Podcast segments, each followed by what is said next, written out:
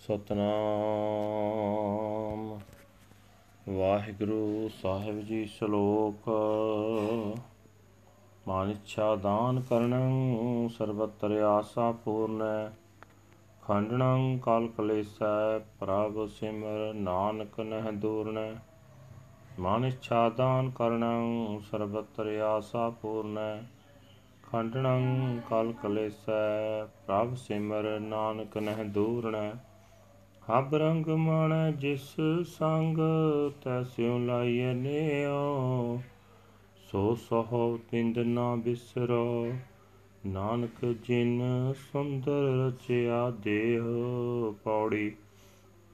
ਜਿਉ ਪ੍ਰਾਨ ਤਨ ਧਨ ਦੀਆ, ਦੀਨੇ ਰਸ ਭੋਗ, ਗ੍ਰਹਿ ਮੰਦਰ ਰਾਤੇ ਅਸ ਦੀਏ, ਰਚ ਭਲੇ ਸੰਜੋਗ। ਸੁਤ ਬਨਤਾ ਸਾਜਨ ਸੇਵਕ ਦੀਏ ਪ੍ਰਭ ਦੇਵਨ ਜੋਗ। ਹਰ ਸਿਮਰਤ ਤਨ ਮਨ ਹਰਿਆ, ਲਹਿ ਜਾਹੇ ਬਿਜੋਗ। ਸਾਧ ਸੰਗ ਹਰ ਗੁਣ ਰਮਹੁ, ਬਿਨ ਸੇ ਸਭ ਰੋਗ। ਹਰ ਸਿਮਰਤ ਤਨ ਮਨ ਹਰਿਆ, ਲਹਿ ਜਾਹੇ ਬਿਜੋਗ। ਸਾਧ ਸੰਗ ਹਰ ਗੁਣ ਰਮਹੁ, ਬਿਨ ਸੇ ਸਭ ਰੋਗ। ਵਾਹਿਗੁਰੂ ਜੀ ਕਾ ਖਾਲਸਾ, ਵਾਹਿਗੁਰੂ ਜੀ ਕੀ ਫਤਿਹ। ਇਹ ਹਨ ਅੱਜ ਦੇ ਹੁਕਮਨਾਮੇ ਜੋ ਸਾਹਿਬ ਸ੍ਰੀ ਗੁਰੂ ਗ੍ਰੰਥ ਸਾਹਿਬ ਜੀ ਦੇ ਵਿੱਚ ਸ੍ਰੀ ਦਰਬਾਰ ਸਾਹਿਬ ਅੰਮ੍ਰਿਤਸਰ ਤੋਂ ਆਏ ਹਨ। ਗੁਰੂ ਸਾਹਿਬ ਜੀ ਸ਼ਲੋਕ ਦੇ ਅੰਦਰ ਪ੍ਰਮਾਣ ਕਰਦੇ ਹਨ ਕਿ ਨਾਨਕ, ਜੋ ਪ੍ਰਭ ਆਸਾ ਨੂੰ ਮਨ ਮੰਨੀਆਂ ਦਾਤਾ ਦਿੰਦਾ ਹੈ ਜੋ ਸਭ ਥਾਂ, ਸਭ ਜੀਵਾਂ ਦੀਆਂ ਆਸਾਂ ਪੂਰੀਆਂ ਕਰਦਾ ਹੈ, ਜੋ ਆ ਸਾਡੇ ਝਗੜੇ ਤੇ ਕਲੇਸ਼ ਨਾਸ ਕਰਨ ਵਾਲਾ ਹੈ ਉਸ ਨੂੰ ਯਾਦ ਕਰ, ਉਹ ਤੇਥੋਂ ਦੂਰ ਨਹੀਂ ਹੈ। हे ਨਾਨਕ, ਜਿਸ ਪ੍ਰਭੂ ਦੀ ਬਰਕਤ ਨਾਲ ਤੂੰ ਸਾਰੀਆਂ ਮੌਜਾਂ ਮਾਣਦਾ ਉਸ ਨਾਲ ਪ੍ਰੀਤ ਜੋੜ। ਜਿਸ ਪ੍ਰਭੂ ਨੇ ਤੇਰਾ ਸੋਹਣਾ ਸਰੀਰ ਬਣਾਇਆ ਹੈ, ਰੱਬ ਕਰਕੇ ਉਹ ਤੈਨੂੰ ਕਦੇ ਵੀ ਨਾ ਭੁੱਲੇ। ਪ੍ਰਭੂ ਨੇ ਤੈਨੂੰ ਜਿੰਦ, ਪ੍ਰਾਣ, ਸਰੀਰ ਤੇ ਧਨ ਦਿੱਤਾ ਹੈ। ਤੇ ਸਵਾਦਲੇ ਪਦਾਰਥ ਭੋਗਣ ਨੂੰ ਦਿੱਤੇ ਹਨ। ਤੇਰੇ ਚੰਗੇ ਭਾਗ ਹਨ। ਬਣਾ ਕੇ ਤੈਨੂੰ ਉਸ ਨੇ ਘਰ ਸੋਹਣੇ ਮਕਾਨ, ਰੱਬ ਤੇ ਘੋੜੇ ਦਿੱਤੇ ਦੇ ਰੱਥ ਤੇ ਘੋੜੇ ਦਿੱਤੇ ਹਨ। ਸਭ ਕੁਝ ਦੇਣ ਜੋਗੇ ਪ੍ਰਭੂ ਨੇ ਤੈਨੂੰ ਪੁੱਤਰ ਵੋਟੀ ਮਿੱਤਰ ਤੇ ਨੌਕਰ ਦਿੱਤੇ।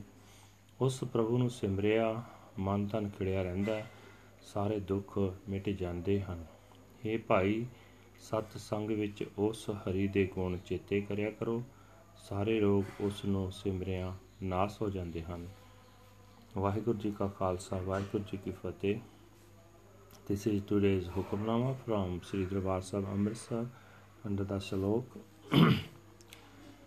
Guru Sahib Ji explains us, He grants our hearts desires and fulfills all our hopes.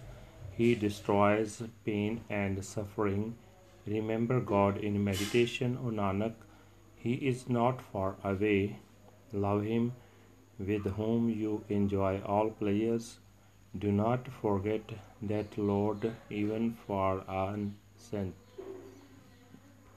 Do not forget that Lord even for an instant. O Nanak, he fashioned this beautiful body. body. he gave you your soul, breath of life, body, and wealth. He gave you players to enjoy. He gave you households, mansions, chariots, and horses. He ordained your good destiny. He gave you your children, spouse, friends, and servants. God is the all powerful, great giver. Meditating in remembrance on the Lord, the body and mind are rejuvenated and the sorrow departs. In the Satsangat, the company of the holy, chant the praises of the Lord, and all your sickness shall vanish. Waheguru ji ਕਾ ਖਾਲਸਾ ਵਾਹਿਗੁਰੂ ਜੀ ਕੀ ਫਤਿਹ।